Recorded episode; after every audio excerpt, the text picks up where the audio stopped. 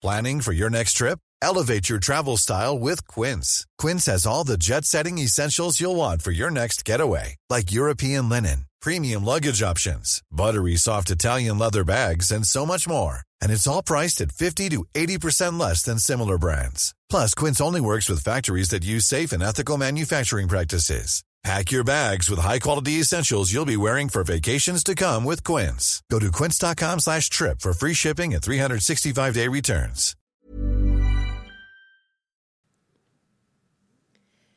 Bien, bonsoir à, à, toutes et tous et euh, bienvenue donc à l'Espace Mendes France pour cette euh, conférence euh, autour de la pensée de, de, de la marque.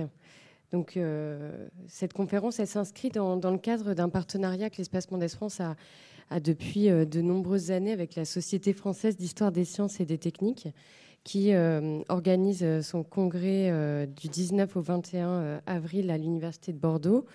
Donc, qui est organisé par l'historien des sciences Pascal Duris, qui est un compagnon de longue route de, de l'Espace Mendes France, et Marie-Laure Saulnier, qui est une doctorante au bout du jeune docteur, il me semble, de Pascal Duris.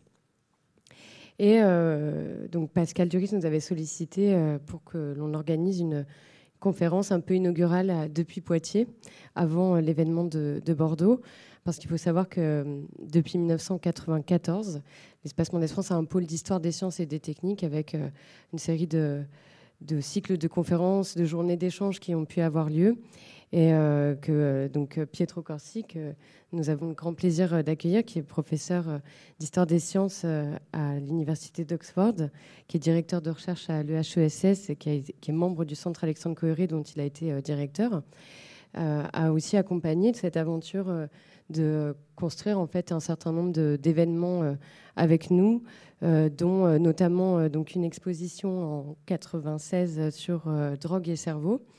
Euh, qui a donné lieu à un livre. Euh, D'ailleurs, nous, en avons mis quelques-uns à disposition euh, voilà, à l'accueil. Vous pourrez en demander si vous souhaitez en récupérer.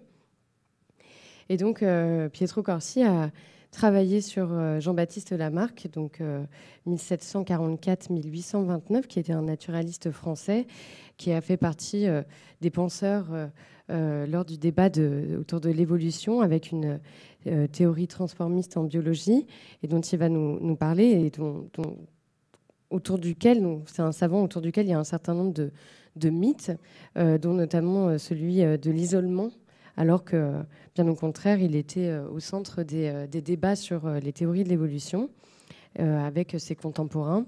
Et ça, ça a été aussi un, projet, euh, en tout cas de collecte aussi des, correspondances, des échanges entre Lamarck et, ses disciples, qui était un peu une sorte d'initiative de, science participative, si on peut dire.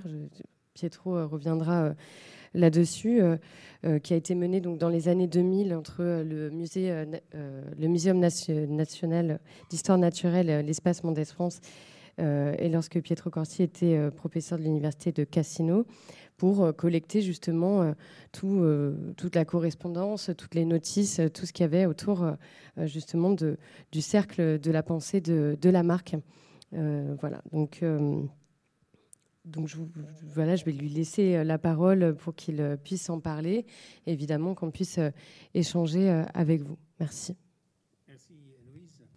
Euh, ma collaboration euh, avec l'espace Mendes France a commencé, comme Héloïse l'a rappelé, en 94-15, au tout début de votre, de votre section Histoire des sciences et techniques, pour ainsi dire. Et on a fait pas mal de colloques. Euh, d'exposition et surtout les projets Lamarck, qui à l'époque, à la fin des années 90, début des années 2000, semblaient être très cool. Euh, l'histoire est aussi fille de l'histoire. Euh, on allait vers les célébrations des bicentenaires euh, darwiniennes 2009 date de naissance de Darwin, mais aussi date de la publication de l'une des ouvrages majeurs de Lamarck, la philosophie zoologique. Et donc il y avait un intérêt plutôt partagé. Ça veut dire que les gens s'intéressaient à ces questions d'histoire de l'évolution, etc. Euh, Mais après, le temps a changé les choses. Maintenant, vous avez de l'intérêt pour la marque si vous allez dans des conférences sur ce qu'on appelle Ivo Divo. Ça veut dire les nouvelles synthèses des théories évolutionnistes qui sont euh, mettre ensemble des théories du développement, disons de la embryologique et des théories évolutionnistes classiques. Et donc, on pense que finalement, la marque a été revendiquée.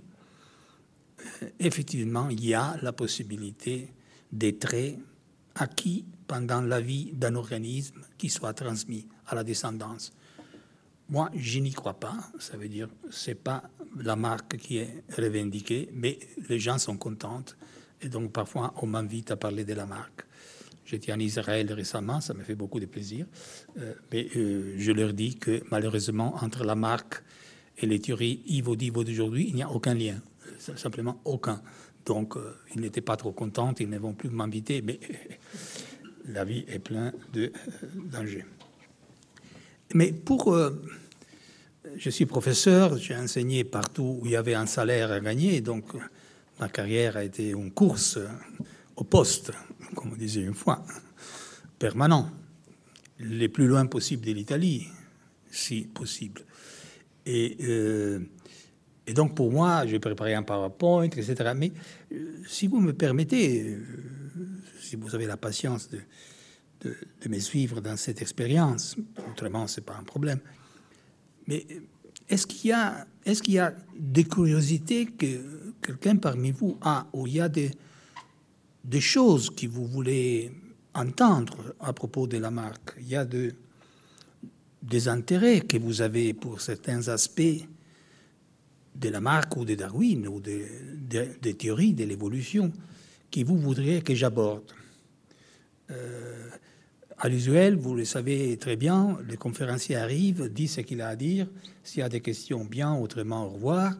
Euh, moi, j'aime toujours commencer, depuis quelques années que je suis vieux, commencer par les questions. Ça veut dire, s'il y a des questions, euh, je, suis, je suis ravi de répondre. Le pire qui se puisse arriver, c'est que je vous réponde, je ne sais pas. Il y a bien sûr aussi cette forte possibilité que vos curiosités dépassent mes connaissances. Mais par expérience, je trouve que pas mal de gens viennent d'entendre des conférences sur la marque parce qu'ils ont déjà des, des connaissances, des idées ou des curiosités qu'ils voudraient, qu'ils voudraient, qu'ils voudraient euh, disons, euh, proposer. Si c'est le cas, je vous prie de n'hésitez pas à en faire partie à tout le monde. Mais si ça vous, semble une tâche, s'il vous plaît.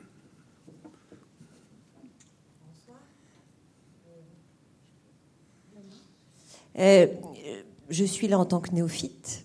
Je ne connais absolument pas la marque, donc euh, j'espère en apprendre beaucoup.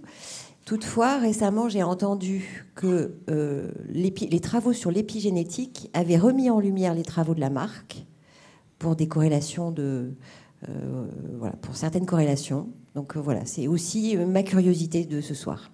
Que, que, vous avez dit beaucoup mieux que moi. Ce que j'essaie de dire d'une façon maladroite, ça veut dire que exactement c'est depuis une dizaine d'années que l'épigénétique, Ivo Divo, c'est Evolution and Development. C'est la même chose que vous dites, vous le dites d'une façon plus précise.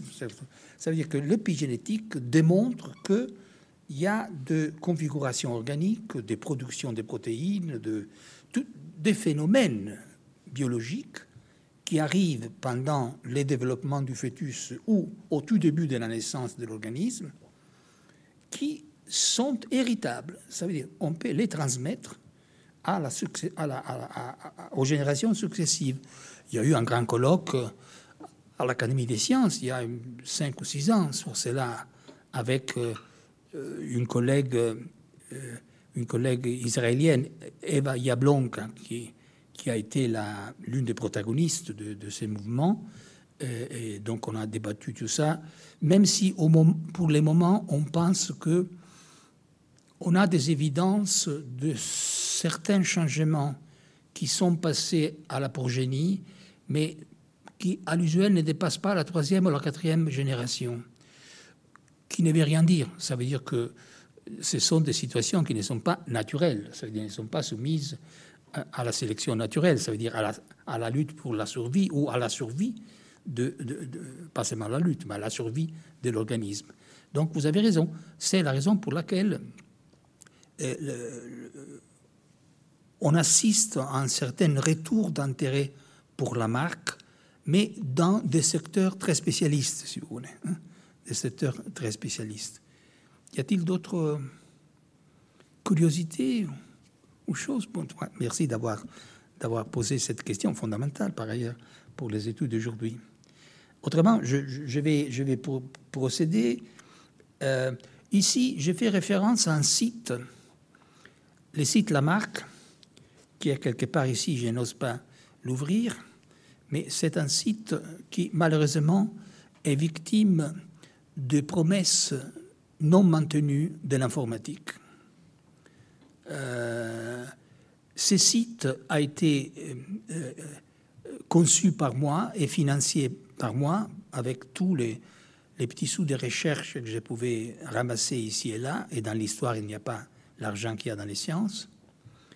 Et le site a ouvert, ouvrez bien les oreilles, en 99. Légèrement pionniers nous étions, 99. Et puis on a finalement obtenu des financements et on a continué à l'enrichir.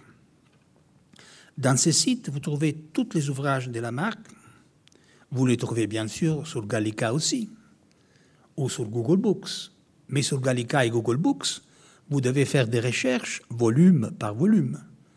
Dans ce site, vous pouvez faire des recherches sur le corpus entier de la marque, c'est-à-dire tous les ouvrages, et voir ce qu'il dit et je vous ai donné une démonstration, vous trouvez que l'exemple le plus fameux de la marque qu'on va voir, c'est la girafe, les coups de la girafe. Eh bien, les coups de la girafe est cité trois fois. Ou encore, si vous prenez Wikipédia France, l'entrée la marque, qui maintenant est bien faite, et je connais, je crois, l'auteur, parce que je connais qui est l'auteur, parce qu'il m'a ajouté récemment, parce qu'il m'a ignoré pendant 20 ans, maintenant il m'a ajouté, mais il y a encore des fautes, et il a copié pratiquement mon livre. C'est un grand dommage, je suis tout à fait, tout à fait content. Mais euh, euh, euh, si vous prenez cette, cette, cette, cette, notice, la marque dans Wikipédia, encore une fois, on dit que Lamarck avait été l'inventeur du mot biologie, qu'il utilise en 1802. Or, c'est l'inutilité de ma vie et de la vie des historiens. J'ai d'autres collègues. Or, nous avons démontré que les mots biologie commencent à apparaître dans des, dans des contextes allemands euh, vers les années 70, 1770-1780, et qu'après, il y a une diffusion presque spontanée en France, en Italie, dans les pays de langue allemande. Donc, Lamarck n'est pas le fondateur du mot biologie. Alors, vous allez dans les sites et vous regardez biologie. Le mot paraît huit fois. Et pendant six fois, Lamarck dit Quant à moi, je ne ferai jamais la biologie. Ça, c'est un petit peu embarrassant quand même. Vous trouvez quand même aussi la première utilisation. Ça, ça oui, c'est la première. Les mots philosophie biologique. Une seule fois, il parle de philosophie biologique. J'écris un texte, et si vous allez dans mon site Academia, vous trouvez un texte sur euh, pourquoi la marque mente. Pourquoi il mente. Mais certainement, il n'est pas le fondateur du mot biologie. Donc, le site est là, il y a tout et plus que tout que vous voulez savoir sur la marque, et personne ne l'utilise. Parce que c'est beaucoup plus facile d'écrire sans se documenter. Parce que si vous avez une idée, vous l'écrivez, et c'est bien, et vous êtes un professeur, et donc vous avez raison par définition. Ce que je trouve étonnant, c'est à cet âge dans lequel la quantité d'informations qu'on peut repérer sur Internet dépasse les rêves d'un jeune historien que j'étais il y a 50 ans. On trouve tout, personne ne les utilise parce que c'est du travail. Hein, c'est du travail, c'est du travail. Bon, en tout cas, je vais revenir sur ça. C'est de la polémique. Je suis prêt à faire les polémiques, hein, ça veut dire ça coûte rien. Et on s'amuse un petit peu. Hein. Euh, récemment, j'ai terminé un texte sur et quelle est la marque? Et quelle est la marque? Et quelle, c'est un grand biologiste allemand euh, qui était au XIXe siècle, même en France, plus fameux que Darwin, mais beaucoup plus fameux que Darwin. Euh, il a aussi attaqué et considéré comme l'un des fondateurs du nazisme. Il était raciste et de droite, comme tous, ce qui ne justifie pas mais disons que fondateur, non. Eh bien, grâce à ChatGBT et grâce à Internet, j'ai pu terminer un article dans lequel j'ai travaillé sur les sources allemandes et j'ai trouvé les liens entre Eckel et la marque qui personne n'avait jamais vu. Alors, c'est pas que je suis mieux que les autres, simplement que je passe quelques heures à l'ordinateur. Hmm? Même un aveugle pourrait les voir. Hein. Il ne faut pas être intelligent pour trouver ces choses. En tout cas. Le site est là. Je disais, victime des promesses des informaticiens. Le CNRS a, pas le CNRS en tant qu'entité, il n'y a pas de volonté il n'y a pas de volonté. Je ne me sens pas persécuté. Le site a duré 24 euh, euh, ans. Euh, c'est bien. C'est pas mal. Mais ils ne sont plus capables de les mettre à jour.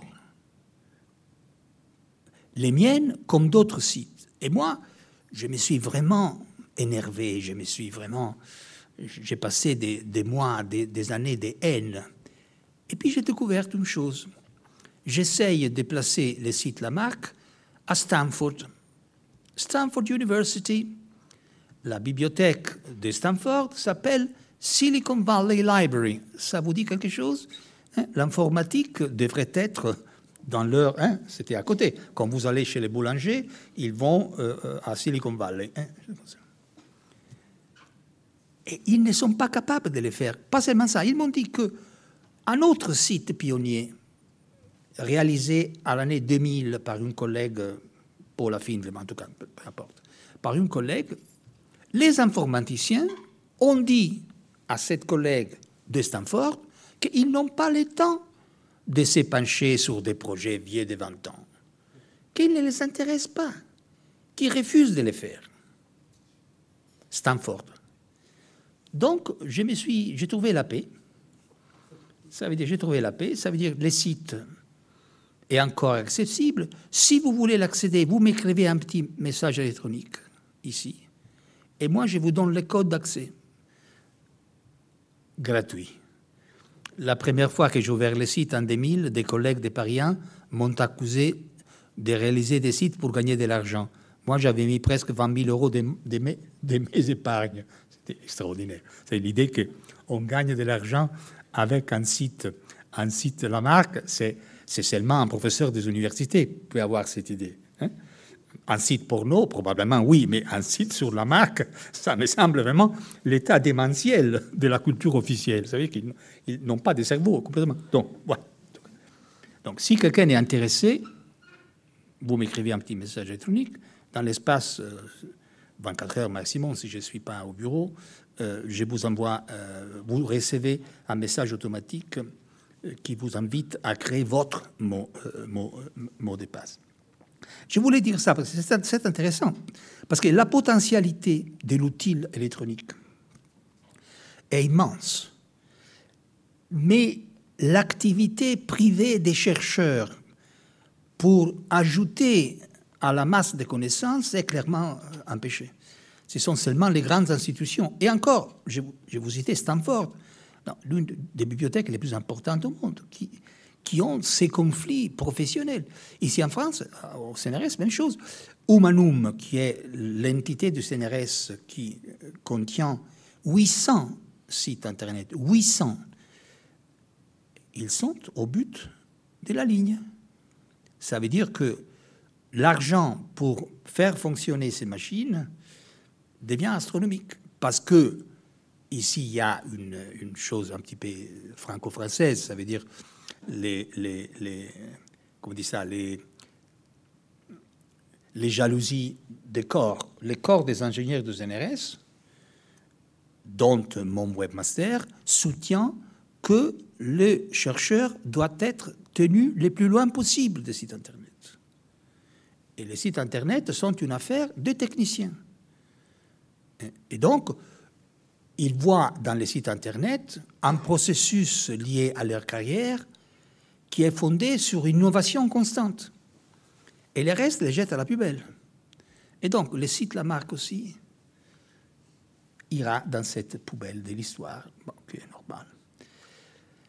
Voilà, mais c'est plein de belles choses. Et il y a aussi euh, euh, euh, une base de données auquel, à laquelle Héloïse faisait référence, de 1278 signatures des gens qui émergeaient les registres du Muséum d'histoire naturelle. Quand Lamarck donnait ses cours, il donnait ses cours de 1795 à 1819, puis 23 officiellement, mais en tout cas, peu importe. Les registres couvrent les années 1795 1823, et on devait émerger. Pendant les années de la Révolution, ça veut dire après la terreur, participer au cours du Muséum d'histoire naturelle ou au cours d'autres institutions, donner les droits à un certificat de civisme. Donc c'était politiquement très important. Rappelez-vous que Robespierre avaient été considérés les chefs des terroristes. Les mots étaient employés à l'époque. Ça veut dire ceux qui voulaient détruire toute forme de culture. Donc être jacobin, c'était être euh, un musulman de l'ISIS, aujourd'hui. c'était vraiment quelque chose. Donc, les premiers cours de la marque, on voit que l'âge moyen était 44 ans. Il y avait des généraux de l'armée, euh, il y avait des, officiers de la marine, euh, il y avait des politiciens. Hmm? Donc, la liste de ces 1278 signatures, c'est une, représentation de la société française qui bouge des années, de la, des, années dures de la Révolution à travers les consulats, pardon, le directoire, les consulats, l'empire et puis le début euh, de la restauration. Euh, avec, euh, avec l'espace Mendes France, Anne Bonnefoy, que je vais remercier, et Pascal Duris, on avait commencé à essayer de voir qui étaient ces 978, parce que les 1278 signatures, c'était des gens qui allaient plusieurs fois. Et donc, en effet, c'était 978, si je me rappelle bien, mais en tout cas, c'est un trouve sur les, sur les sites, personnes physiques, y inclut quelques femmes. Pas mal d'étrangers, énormément d'étrangers. Énormément d'étrangers. Énormément d'anglais, énormément d'écossais, d'italiens, d'allemands qui venaient à Paris entendre les cours, suivre les cours du muséum. Euh, avec mon intelligence supérieure, j'ai dit, écoutez, faisons ce travail, mais si nous arrivons à identifier 10% de ces gens, ce sera un miracle. Nous sommes au-delà des 58%. Donc, autre, autre prophétie, mais c'est aussi tombé à, l'eau sans vraiment aucune rémission. Mais on a identifié 560, bon, c'est tout écrit, les chiffres. Et par chaque signature, par chaque individu, nous, vous avez en ligne la signature originale, parce qu'il y a pas mal d'inconnus. Donc, on espérait que des gens utilisaient les sites pouvaient reconnaître la signature, vous comprenez? Donc il a une population. Euh, par exemple, des choses amusantes. L'un des premiers traducteurs de Darwin en russe, Eichwald, allemande, vivant dans une ville allemande dans la Russie, euh, euh, était l'un des derniers élèves de Lamarck, par exemple. Les pères de Toulouse-Lautrec avaient suivi les cours de Lamarck. Etc., etc. Donc il y, a, pas mal de, choses intéressantes. Mais ça, ça c'est les sites, et je ne vais pas vraiment perdre trop de temps. Je vais simplement, ça c'est les monuments de la marque au Muséum d'histoire naturelle. Entrée côté gare d'Austerlitz. Et arrière, sur l'arrière, il y a la fameuse petite sculpture. Euh, la fille euh, dit Mon père, le futur vous vengera, etc. C'est une statue euh, érigée en 1909 avec beaucoup d'argent venant des zoologues américains.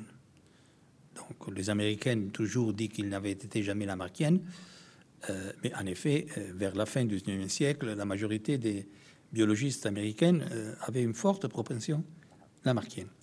Euh, simplement, très très rapidement, parce que peut-être personne ne connaît rien de Lamarck, ça, ça date de naissance et des morts. Une famille modeste, encore une fois, on la prend au sérieux. La famille étant modeste, fait tout son possible pour dire qu'ils étaient d'aristocrates. C'est absolument pas vrai. Ils n'étaient pas des aristocrates du tout. Euh, plutôt militaires. Il, euh, Lamarck euh, essaye la carrière militaire. il est présenté par la famille comme un héros il n'y a aucune évidence qu'il avait pris parti à une fameuse bataille, ou quand même au château de Vincennes, les archives de l'armée ne reportent rien. Euh, euh, il vit à Paris avec un frère qui était un ancien militaire qui avait combattu à la bataille de Yorktown.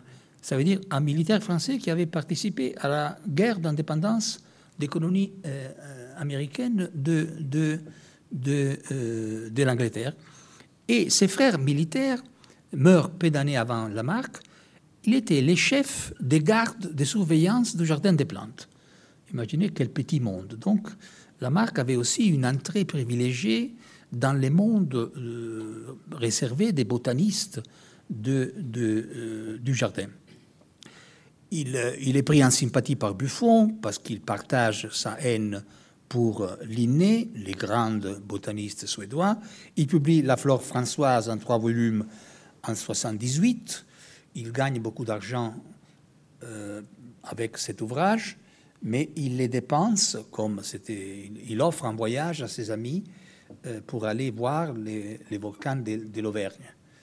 Euh, toute sa vie, Lamarck va se plaindre qu'il n'avait pas d'argent, qu'il n'avait pas d'argent, qu'il était pauvre, qu'il était pauvre, un mythe qui s'est poursuivi dans l'historiographie. En 1793, le Muséum national d'histoire naturelle est, est instauré, institué. Euh, les botanistes ne veulent pas entendre un mot de la marque, et donc euh, le fait que la, la, constitution du muséum est un acte administratif tous ceux qui avaient des charges et il était garde botaniste devenaient ex officio professeurs. Et donc, on devait trouver une place pour le pauvre Lamarck et on lui donne la zoologie des insectes, des vers et des animaux microscopiques. Les animaux qu'il va nommer les invertébrés. Les invertébrés. Il n'est pas trop content, mais il fait son travail bien. C'est tard dans sa vie. Ça veut dire quand il a déjà euh, presque, euh, il a déjà donc 56, 57 ans, qu'il il, change sa carrière d'une certaine façon. D'anatomiste avec des ambitions des chimistes et des physiciens, il, commence à travailler sur les animaux et il, annonce en 1801 sa conversion à une théorie de la transformation des espèces. Ça veut dire que les organismes vivants sont liés à leur environnement si l'environnement change, ils sont, obligés de changer leurs habitudes de vie très lentement pour s'adapter aux nouvelles conditions géoclimatiques. Je vous ai dit, j'ai mis ici les, mois de publication. 1802, hydrogéologie, ça veut dire une géologie fondée sur les fluides qui euh, transforment la surface de la Terre pour la marque fluide sont l'eau, mais aussi le feu, la chaleur, mais aussi l'électricité. Hein, c'est une physique 18e siècle. Et en janvier 1802, il annonce qu'il va créer trois nouvelles disciplines, comme Descartes l'avait fait, quelques années auparavant. Il va créer trois nouvelles disciplines. L'hydrogéologie, ça veut dire une géologie fondée sur l'action des fluides à la surface de la Terre. La météorologie, une science de l'action des fluides atmosphériques. Et la biologie, une science de l'action des fluides organiques qui modèle et change les êtres vivants. Lamarck conçoit l'idée, qui est plutôt extraordinaire, si vous regardez Paris, c'est beau Paris, mais vous ne pouvez pas imaginer que ça avait été un lac, ça avait été une fois les fonds de la mer, et puis encore un lac, Donc, la stabilité de la Terre est en effet relative à notre petite expérience humaine. Mais la surface de la Terre change continuellement. Les pluies, les neiges érodent les sommets des montagnes, les débris sont amenés par le fleuve à la mer, la mer se remplit de plus en plus, euh, les océans bouge autour de la Terre. Donc, pour la marque, l'Himalaya, le haut plateau de l'Himalaya, est récemment émergé du fond de la mer. Je pourrais vous donner une explication moins euh, chaotique, mais il a une explication très claire comment ce haut plateau de l'Himalaya est un ancien fond de la mer. Et enfin, la biologie. Pour la marque, si vous prenez les temps de la nature, les changements de la surface de la Terre et les changements des organismes vivants se suivent comme les nuages dans un ciel de printemps poussé par les vents. Ça, c'est plutôt extraordinaire. Ça veut dire que si nous nous mettons dans la perspective de la nature, des temps immenses, les fluides interne aux organismes, continuellement sollicités par l'environnement, poussent l'organisme à changer dans une direction ou dans l'autre. Et donc, tous les êtres vivants connus ont été produits par cette interaction dynamique entre la constitution organique des individus et les changements de milieu qui sont souvent très, très, très lentes. Et quand l'un de ses ennemis Cuvier dira Mais on a trouvé en Égypte des mumies d'oiseaux, d'ibis qui sont exactement les mêmes, la marque dira ben Oui, dans 4 ou 5 000 ans, rien n'a changé en Égypte. Et donc, euh, il n'y a pas de raison pour s'attendre que les mumies soient différentes. Donc, j'ai dit, en 1802, en janvier, il annonce qu'il va fonder trois nouvelles disciplines, hydrogéologie, météorologie, biologie.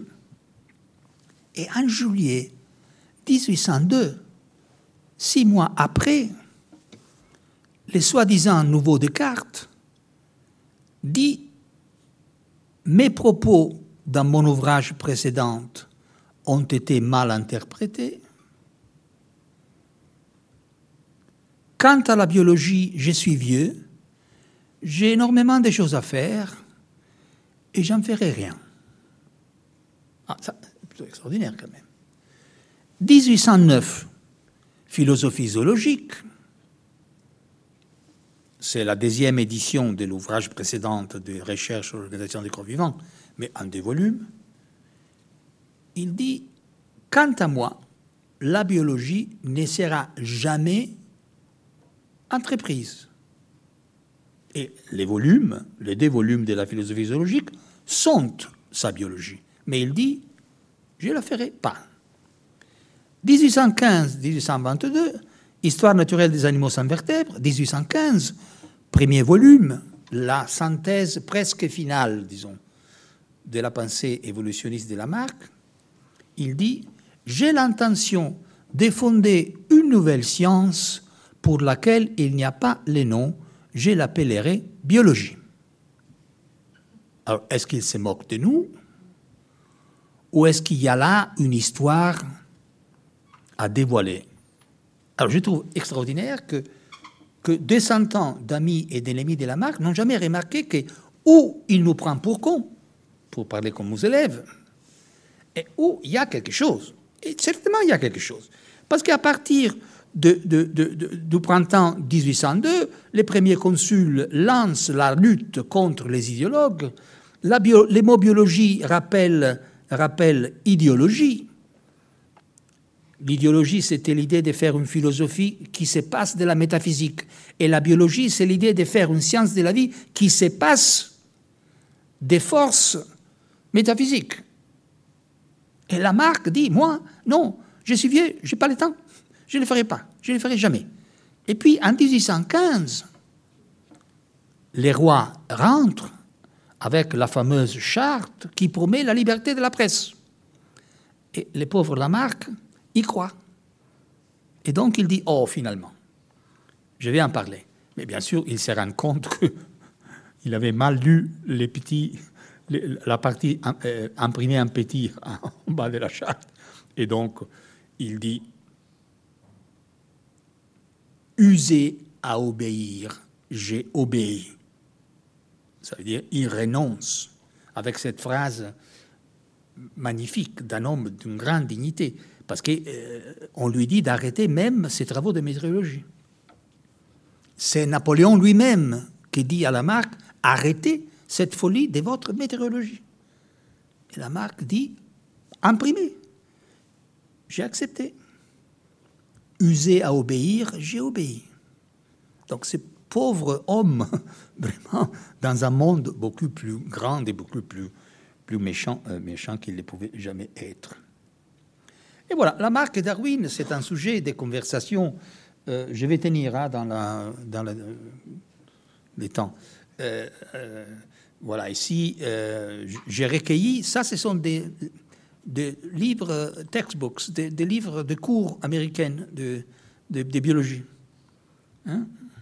La girafe, hein, la girafe, l'écho de la girafe s'étend parce qu'elle veut, elle veut, manger les, les, feuilles en haut, etc. Et la marque lui-même, à la fin, euh, devient, euh, devient une sorte de girafe. Et le titre de, de, mon exposé, qui est déjà très long, euh, fait référence à des mythes c'est une histoire où il est très difficile de comprendre comment ça se passe. Ça veut dire que les affirmations qu'on répète concernant la marque n'ont souvent aucun fondement. Et quand je dis aucun, ce n'est pas une question d'interprétation. Par exemple, l'isolement de la marque. Il était isolé il était un prophète. Par ailleurs, il devient aveugle en 1818. si vous êtes un prophète, c'est la situation la meilleure. Les prophètes sont toujours aveugles. Non, donc il y a une tradition biblique. Les prophètes sont aveugles. Donc la marque devient même aveugle. Donc les prophètes. Mais les prophètes, et, ils voient très loin, mais ils ne voient pas euh, euh, autour de lui. Euh, la France pullule des théories évolutionniste à partir des années 1770. Je veux dire, plus. Il y a une quantité d'ouvrages, d'auteurs, d'ouvrages populaires, d'encyclopédies, des dictionnaires, des pamphlets, des cours donnés, dans lesquels, bien sûr, ce n'est pas toujours la même chose, mais qui ont en commun l'idée que la vie s'adapte au changement des milliers. Pour quelques-uns, c'est parce que la divine providence veut ça, donc il y a même une interprétation conservatrice de cette façon.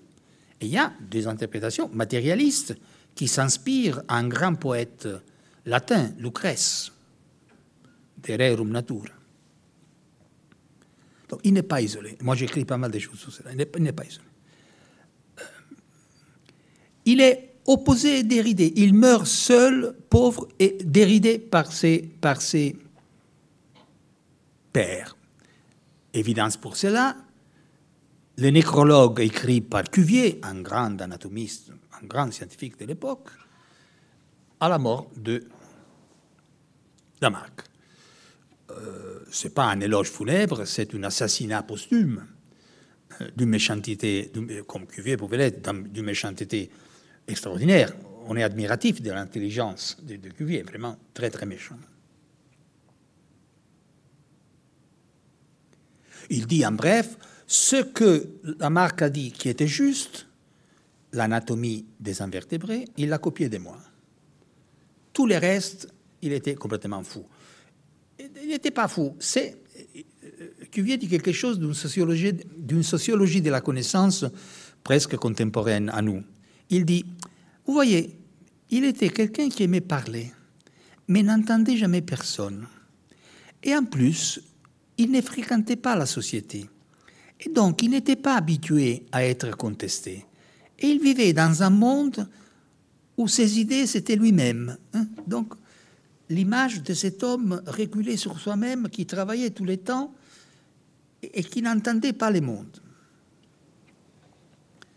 Mais les mêmes historiennes qui parlent de Cuvier qui avait condamné à mort la mémoire de Lamarck, parce qu'il était mort physiquement, mais la mémoire aussi est condamnée par Cuvier, se rappellent de dire que la protestation des collègues était telle que Cuvier n'ait pu pas lu, lire l'éloge funèbre par l'Académie des sciences, que l'éloge est publié seulement après sa mort en 1832, et que dans la presse contemporaine, il y a des lettres aux journaux en disant c'est indécent qu'on publie cet éloge de Cuvier qui était motivé par des haines personnelles qui n'est pas digne de l'Académie des sciences. Ah, ça, ça on, l'oublie. Et puis l'autre, il meurt seul, aveugle et pauvre. Il meurt seul, c'est vrai, on meurt toujours seul.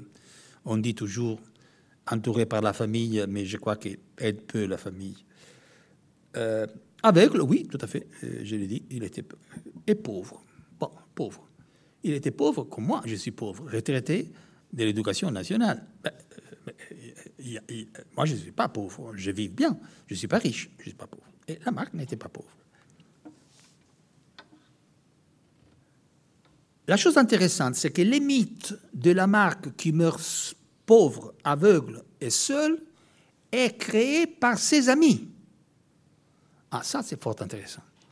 Ça veut dire, quand on fait les discours funèbres, Cuvier ne participe pas aux funérailles. Son éloge était en tant que secrétaire de l'Académie des sciences. Il n'était pas présent aux funérailles.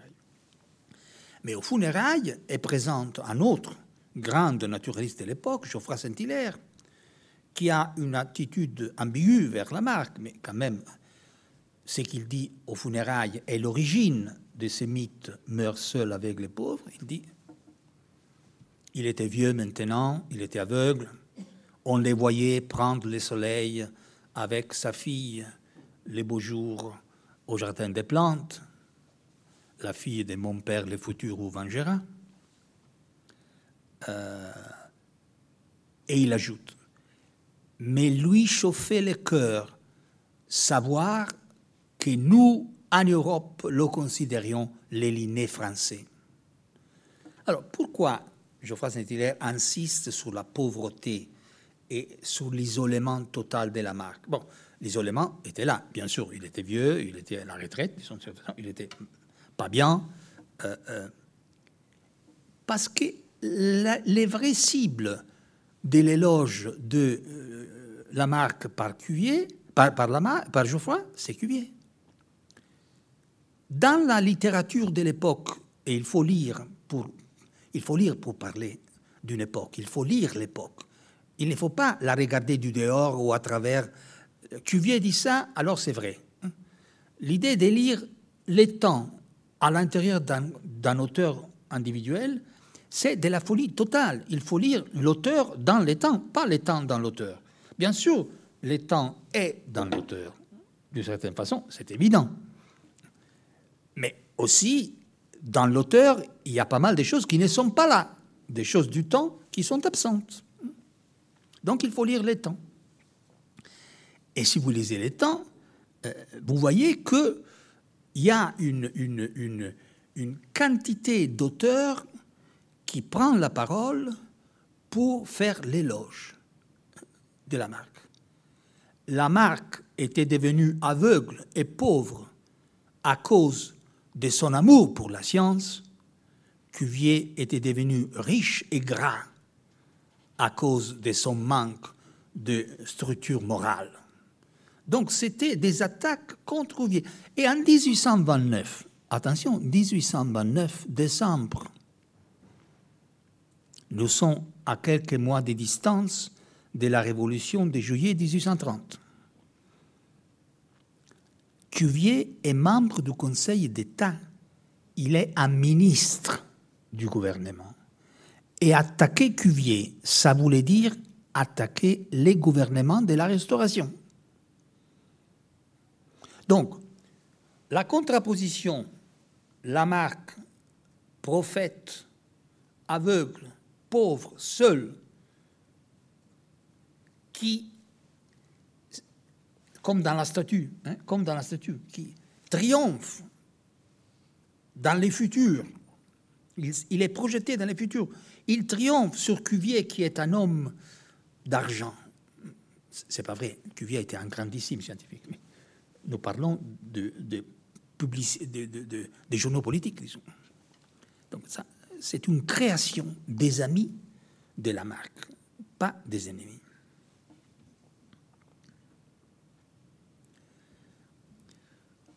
Madame l'avait évoqué, sa théorie la plus, la plus connue est l'hérédité des caractères acquis. Et dans l'histoire, il y a cette contraposition entre l'élamarquisme,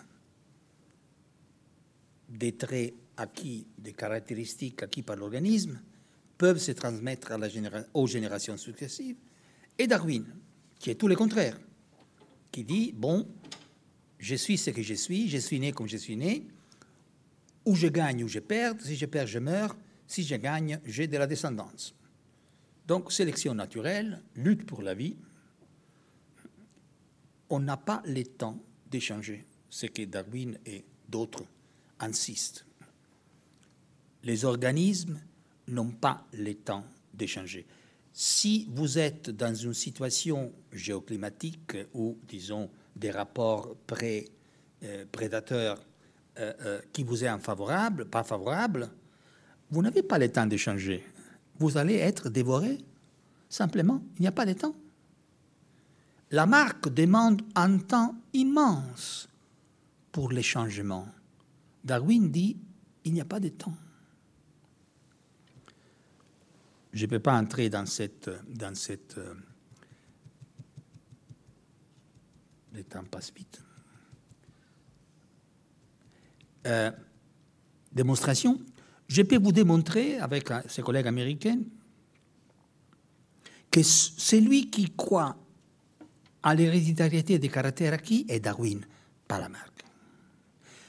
Lamarck, je vous donne seulement un exemple, c'est un long argument, et des citations des textes, hein, bien sûr. Pas... Des textes que les historiens de Darwin mettent à côté. Euh, une théorie de, Darwin qui, prévoyait la possibilité, qui, théorisait l'héréditabilité des caractères Mais un seul facteur. Pour la marque, le changement peut venir seulement dans les phases très précoces du développement de l'individu, mais pas dans l'embryologie. Hein. Mais c'est épigénétique dans ce sens-là. Donc, pourquoi? Parce que sa théorie, c'est une théorie des fluides. Donc, dans l'organisme très jeune, les fluides sont beaucoup plus énergétiques. Ils bougent plus rapidement. Le cœur pompe les sangs, dans ceux qui ont un cœur, bien sûr. Dans d'autres, les fluides internes, etc. etc. Mais dès que l'organisme devient adulte, il n'y a plus aucune possibilité de changement. Aucune. Ça veut dire qu'il y a une fenêtre des changements qui varient d'organisme en organisme, ça c'est évident. Mais disons, chez les humaines, deux, trois ans de vie, et après, c'est fini. Pour Darwin, si vous avez un trait acquis à l'âge de 50 ans, et vous êtes un homme bien sûr parce que vous pouvez avoir des enfants, à l'âge de 50 ans, ces traits vont être transmis à la génération successive. Donc pour Darwin, une caractéristique acquise à n'importe quel âge va être transmise aux organes reproductifs et va paraître, cet ce changement va apparaître dans la génération qui vient exactement au même temps. Donc Darwin croit à une théorie forte de l'héritabilité des caractères acquis, Lamarck croit à une théorie faible de l'héritabilité des caractères acquis. Et l'ultime chose sur laquelle je vais aller très rapide, Lamarck, théoricienne d'une tendance à la complexification, presque un vitaliste. Et on s'appuie sur ces textes fameux. Tendance de la vie. Première loi, la vie, par ses propres forces, tend continuellement à accroître les volumes de tout corps qui la possède et à étendre les dimensions de ses parties jusqu'à un terme qu'elle amène elle-même. Jusqu'à un terme qu'elle amène elle-même, j'ai encore pas exactement compris qu'est-ce que, que ça veut dire.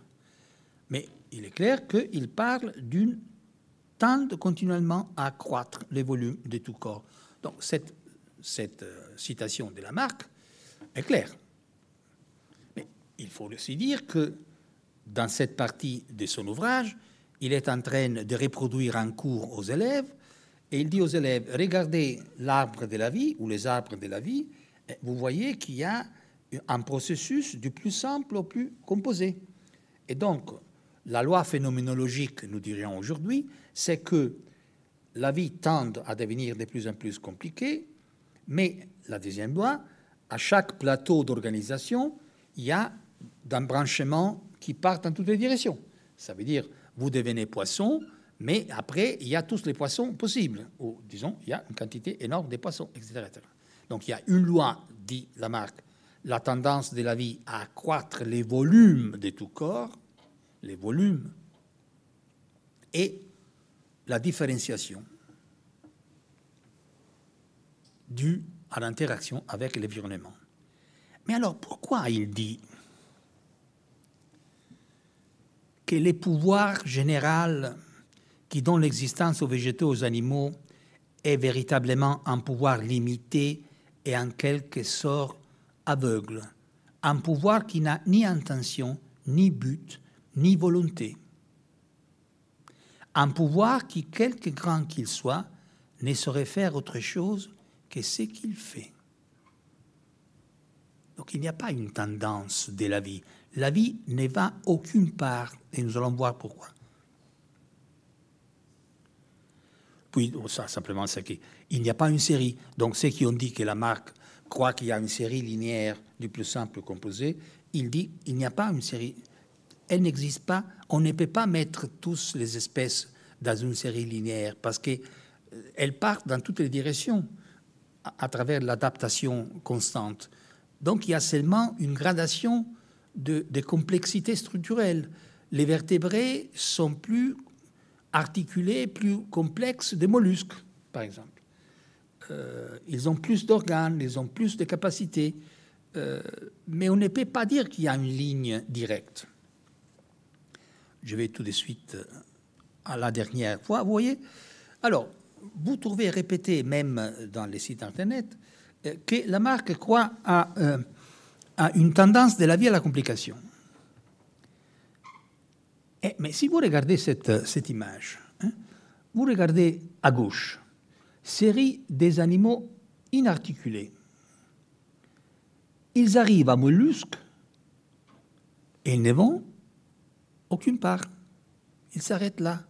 Où est-elle la tendance de la vie? Pourquoi il ne bouge plus? Il ne bouge plus. Tandis que la série des animaux articulés, qui part des vers, je reviens sur les vers dans un instant, produit, produit les épisoaires, les insectes, etc. Mais vous voyez, il y a. Les arachnides ne vont aucune part. Euh, ça veut dire que même la lignée, pour la marque, il y a deux lignées fondamentales. Celle qui s'arrête euh, aux mollusques et celle qui arrive jusqu'à l'homme, de certaine façon. Mais il y a toute une série de lignées qui ne vont aucune part. Si on veut être paradoxal, le monde de la marque, c'est un monde de stabilité, pas d'instabilité. Les mollusques ne, vont jamais devenir quelque chose d'autre. Ils, sont, ils ont une organisation qui leur permet de vivre. ils vivent euh, bien ou mal, mais ils vivent. Et donc, il n'y a aucune sollicitation au changement. Donc, ils, sont stables. Et pour terminer sur cette question, alors, je répète, c'est un dogme que la marque croit à une tendance de la vie à devenir plus complexe. C'est surtout dans les corps vivants et principalement dans les animaux qu'on a cru apercevoir un but aux opérations de la nature. Ce but, cependant, n'y est là, comme ailleurs, qu'une simple apparence et non une réalité. En effet, dans chaque organisation particulière de ces corps, un ordre des choses préparé par les causes qui l'ont graduellement établi, n'a fait qu'amener par développement progressif des parties, régis par les circonstances, ce qui nous paraît être un but, ce qui n'est réellement qu'une nécessité. Donc il n'y a pas une tendance, il n'y a pas une direction. Il y a des organismes qui sont ici et là sollicités par l'environnement, par les nécessités de la vie, et qui obligatoirement doivent réorienter la dynamique des fluides internes pour répondre à ces sollicitations. Mais ça, ce n'est pas un but, ce n'est pas une finalité. N'est réellement qu'une nécessité. Donc c'est un monde des déterminismes physiques impitoyables dans lequel il n'y a pas d'espace pour quelque forme que ce soit des finalités, des, téléologies, et moins que moins, bien sûr, d'intervention divine, divine ou de création. J'avais toute une autre partie, mais je, je, m'arrête ici. Une heure est passée, c'est trop. Euh, ça, c'est notre ancêtre pour la marque. Ça veut dire, dans les mollusques, il y a un mollusque qui est formé comme ça. Ça, c'est une, on l'a trouvé dans l'océan Indien, qui pour la marque a la possibilité de devenir invertébré. Ça veut dire de créer la transition entre les invertébrés et les poissons. Parce que pour la marque, une fois que vous êtes les poissons, tout est fait. Ça veut dire qu'il faut attendre et les choses vont se développer. Mais comment passer des invertébrés aux vertébrés? Toute sa vie, il réfléchit et arrive à cette solution qui est plutôt belle, je dois dire, plutôt élégante. Donc voilà, la marque un homme plein de mythes. Non, lui, non. Sur lesquels on s'est plongé avec des idées préconçues très fortes. C'est l'un des biologistes les plus cités et les moins lus. Il n'y a pas une édition nationale des ouvrages de la marque. Il y en a 47 de Darwin, mais pas de la marque on les cite, mais on les publie très rarement. C'est la raison pour laquelle les sites voulaient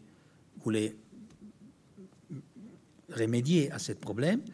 Et je dois dire que il y a des collègues aux États-Unis qui l'ont utilisé. Il y a un nouveau livre qui va être publié sur la marque fondée sur, sur ah, qui a utilisé les sites.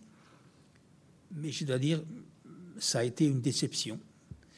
Mais une déception que j'étais ravi d'avoir vécue avec les amis de Mendes France, avec Pascal Duris, avec pas mal de chercheurs, et, disons, une jeunesse de 24 ans, c'est acceptable. Merci.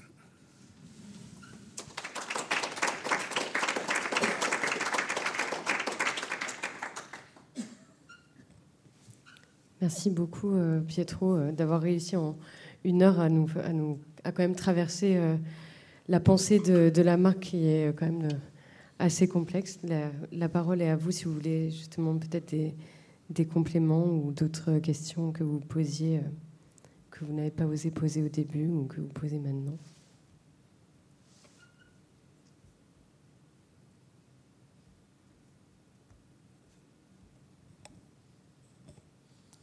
Y a-t-il chez Lamarck une place pour le hasard? Pardon? Y a-t-il une place pour le hasard? Dans, dans les mécanismes de transformation? Non. C'est- Ça termine sur la nécessité, donc on pense forcément au hasard. Non, c'est une très bonne question. Non, il n'y a, pas. De... Le hasard, c'est c'est que moi, je me trouve dans cette condition et pas dans l'autre. Ça, c'est l'unique hasard. Ça veut dire que je vais changer si je suis dans, si je vis dans un milieu euh, qui change. Donc ça, c'est pas préordonné. Mais il n'y a pas l'idée de des variations par chance. C'est un monde newtonien d'une certaine façon. Tout est prévu, même si nous ne connaissons pas les raisons pour lesquelles euh, tout est prévu. Mais c'est clair que tout est prévu. Ça veut dire que ce sont des actes physiques qui répondent à des lois physiques. Donc il n'y a pas de hasard dans les lois physiques. C'est un petit peu ça, serait sa position.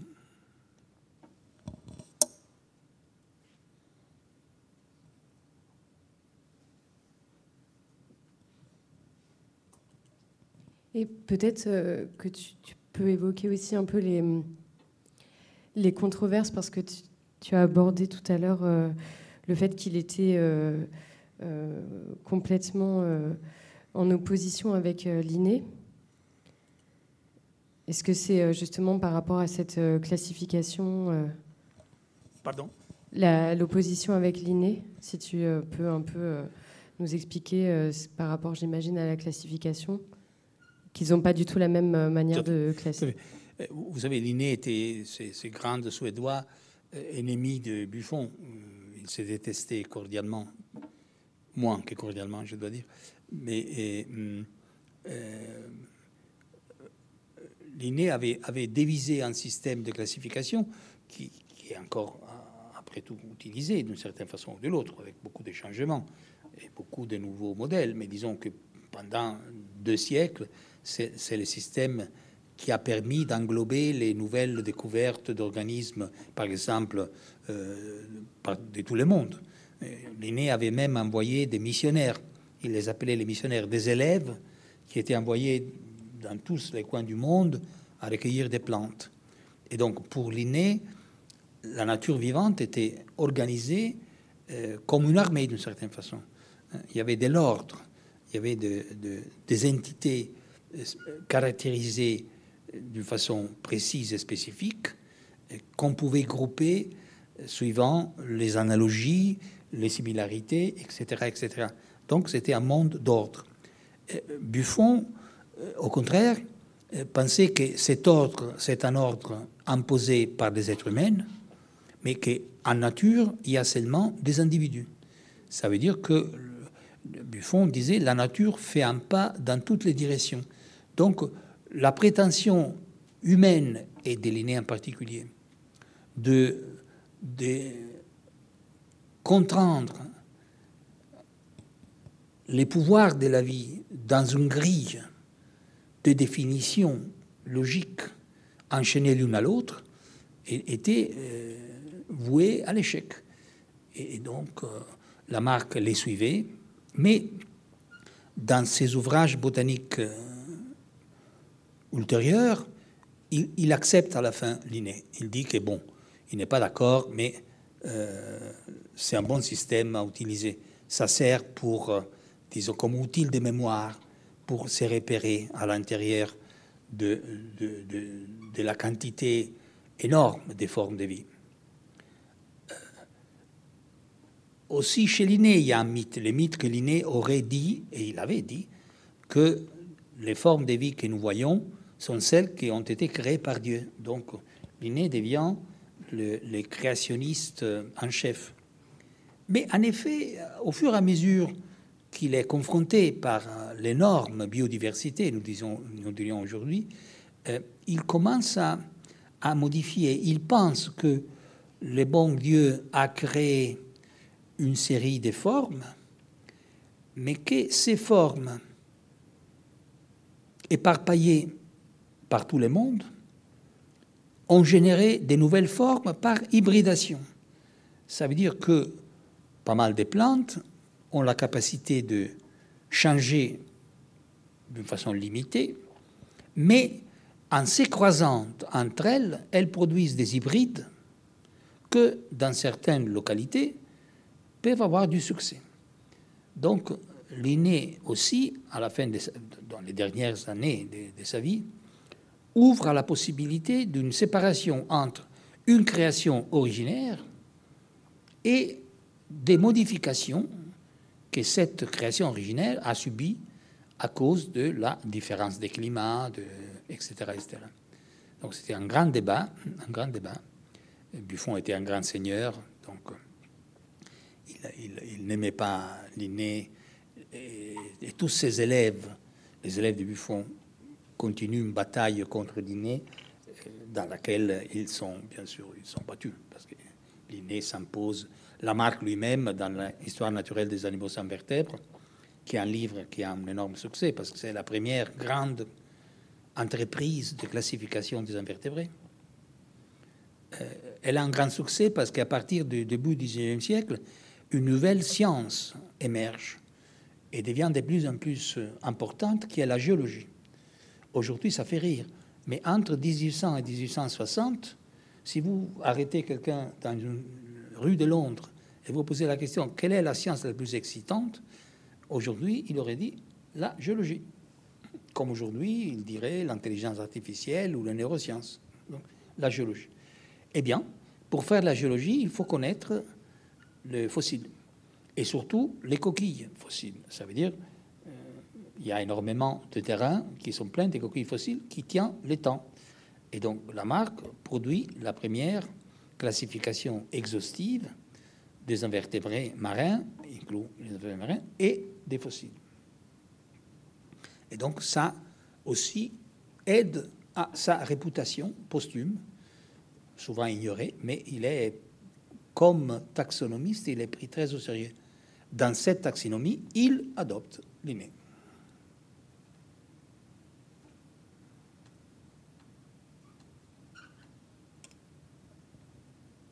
C'est toute question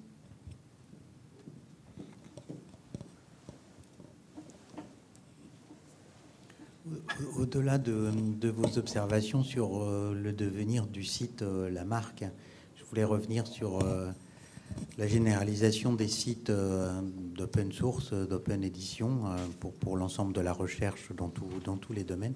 Quel regard vous portez sur euh, l'influence de cette accessibilité généralisée sur l'évolution des recherches, notamment dans votre domaine? Bah, Personnellement, j'ai bénéficié énormément de, ces sites open source. Dans mon domaine, à part Google Books, il y a aussi une bibliothèque en ligne qui s'appelle Biodiversity Library, qui est consacrée aux livres, disons, des sciences de la vie. Euh, Internet Archive. Les bibliothèques allemandes, de plus en plus, mettent en ligne pas mal de leurs ressources libraires. Donc, une énorme, un énorme bénéfice. Quelques-unes de ces entreprises vont survivre.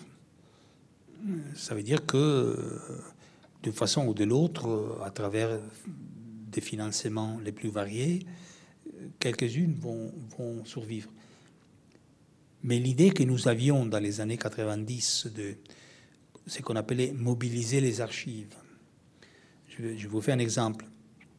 Dans mon domaine qui est l'histoire, et l'histoire des sciences, mais je suis historienne et surtout, euh, chaque élève qui fait une thèse trouve énormément de choses comme le directeur de la médiathèque ici, il trouve énormément de choses quand, quand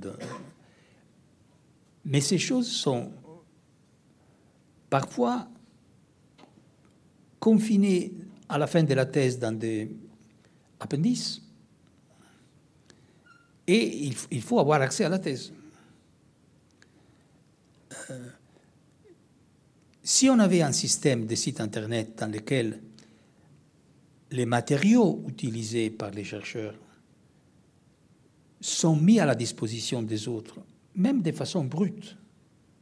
Ça veut dire, moi j'ai des, milliers de lettres. Euh, l'idée de faire une édition des milliers de lettres, je n'ai pas quatre vies, donc euh, c'est pas possible. Mais on peut mettre en ligne ces trouvailles, ces choses qu'on a trouvées. Et les connaissances historiques vont augmenter considérablement. Ça, c'est un rêve qui n'aura pas de réalisation. Mais pour quelle raison? Vous, pouvez penser dans vous-même, vous auriez raison. Vous pensez, mais, vous êtes un homme très gentil, donc vous vous, direz jamais mon langage qui est celui de mes élèves, on s'en fiche. Ça veut s'il y a plus de, sites internet d'histoire, ben, tant pis. Les problèmes, c'est que, surtout l'histoire des sciences, qui devient de plus en plus historique, permet de se poser des questions fondamentales qui ne sont pas tellement celles évidentes et que je respecte beaucoup, sciences et société, sciences éthiques, etc. Mais science et autorité. Sur quoi se fonde l'autorité scientifique? Pas mal de l'autorité scientifique se sur les mythes de la science avec la S majuscule.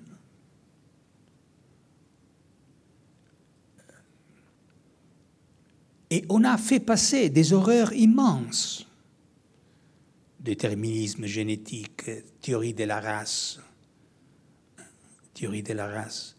Moi, je faisais un cours à Oxford. Vous êtes obligé chaque année de faire un cours seulement quelques heures dans les cours, à tous les élèves en histoire, et vous avez face à vous 200, 250 élèves.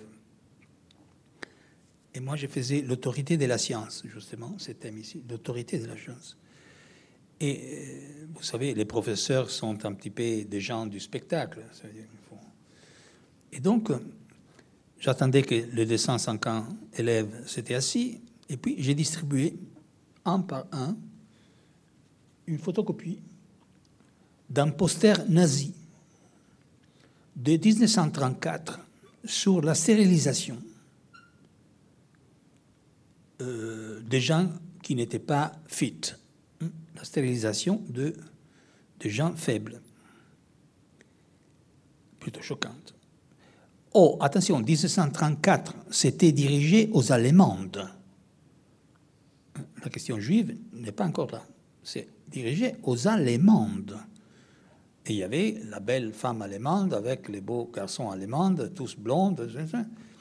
Mais la chose intéressante de ces posters, c'était les titres qui étaient Wir sind nicht allein. Nous ne sommes pas seuls. Les posters étaient produits par la unité biologique des SS, et les posters étaient entourés par les drapeaux de tous les pays au monde qui avaient anticipé l'Allemagne nazie dans la stérilisation forcée. À partir des États-Unis, pour passer par la Suède, etc., etc. Alors je disais à mes garçons et à mes jeunes filles élèves, j'ai dit, écoutez, qui sont les méchants? Et ils étaient terrifiés. les nazis sont des méchants. Moi, j'ai toujours lutté contre les fascismes toute ma vie. Et les autres sont qui? Sont des autorités scientifiques. Donc, ça, ce n'est pas un discours contre la science, attention. Ah la science, c'est comme la démocratie. Comme disait Churchill, c'est la chose meilleure que nous avons avec tous les problèmes. ça c'est clair. Mais les passés, c'est pas différent du présent. Mais il faut connaître les passés très très bien pour connaître les présents. C'est un paradoxe. Mais quand vous ouvrez les yeux, aujourd'hui, et vous allez à l'université, les textes, ce que vous apprenez, etc., c'est une attitude parfois dogmatique. Je dis parfois, pas toujours, hein, mais parfois dogmatique. Et les gens suivent ça. Donc, l'histoire comme, par exemple, l'histoire des sciences comme la coprésence à chaque moment donné d'une pluralité des théories, des positions, d'individualité, des conflits personnels, des conflits politiques, des conflits d'école, d'intérêts légitimes ou illégitimes, économiques, etc. La science a été toujours ça. Elle est ça. Mais on ne peut pas le dire. On ne peut pas le dire parce que, bien sûr, moi aussi, j'évite de le dire parce que je ne suis pas contre la science. C'est l'unique chose que nous avons. Autrement, on, finit dans les bras des, anti-Covid, de, des gens qui vous proposent des, des cures miraculeuses contre les cancers. C'est la chose la meilleure que nous avons. Mais il faut apprendre à voir et à assumer des responsabilités. Donc, mobiliser les archives et, et, comprendre la densité du passé. Parce que quand vous allez dans le passé, les choses deviennent tout à fait simples. Ça que j'ai trouvé extraordinaire. Le passé est dense comme le présent. Le passé ne connaît pas son futur, comme nous ne connaissons pas notre futur. Mais quand vous allez dans les livres d'histoire, tout est clair, tout est déjà dit. Il faut étudier une personne, une école, une université, un livre, et tout suit. Ça, c'est la grande mensonge de l'histoire des sciences. L'idée qu'il y, y a cet automatisme. Et l'automatisme de l'histoire des sciences est la défense de l'automatisme et de l'autorité des scientifiques aujourd'hui. Parce que si les passés va de soi d'une façon automatique, il y a les grands scientifiques et donc le futur est là. Aujourd'hui, c'est la même chose. Et non. Ça, c'est la question. Moi, je considère l'histoire des sciences une discipline fondamentalement monarchique. L'esprit, c'est monarchique. C'est presque un droit divin. Pas divin, mais disons un droit qui est conféré sur certains individus qui savent les choses et les autres doivent se taire. Non. pas mal de gens n'ont rien dit quand on utilisait les, textes, les tests d'intelligence euh, euh, pour des versions raciales. On a trouvé récemment que euh, l'intelligence artificielle appliquée à l'ordre public pose des problèmes parce que l'intelligence artificielle se base sur des données, des masses de données immenses. Et donc aux États-Unis, suivant l'intelligence artificielle, tous les Noirs sont criminels. C'est évident. Donc vous comprenez, je veux dire, s'il n'y a pas je ne veux pas dire que tout le monde doit être historien, mais le devoir de l'historien, c'est de démontrer que le passé est compliqué comme le présent. Et donc le présent n'est pas si simple comme on prétend qu'il soit. Donner tous les pouvoirs aux scientifiques et tous les problèmes seront reçus. Ah non. Vraiment non. Moi, je suis généticien. Pas. Et je revendique mon droit de citoyen de dire que le déterminisme génétique est fasciste. Alors, les gens disent Ah ben, vous n'êtes pas un généticien. Oui, mais je connais le fascisme. Hum? J'exagère un petit peu, mais je, je, veux que les points soient clairs. J'aime les points clairs. J'espère d'avoir répondu un petit peu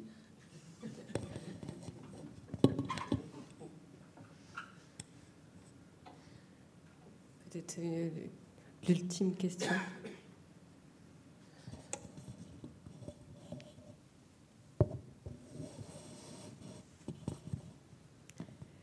Ben, merci énormément. Euh, merci de votre patience.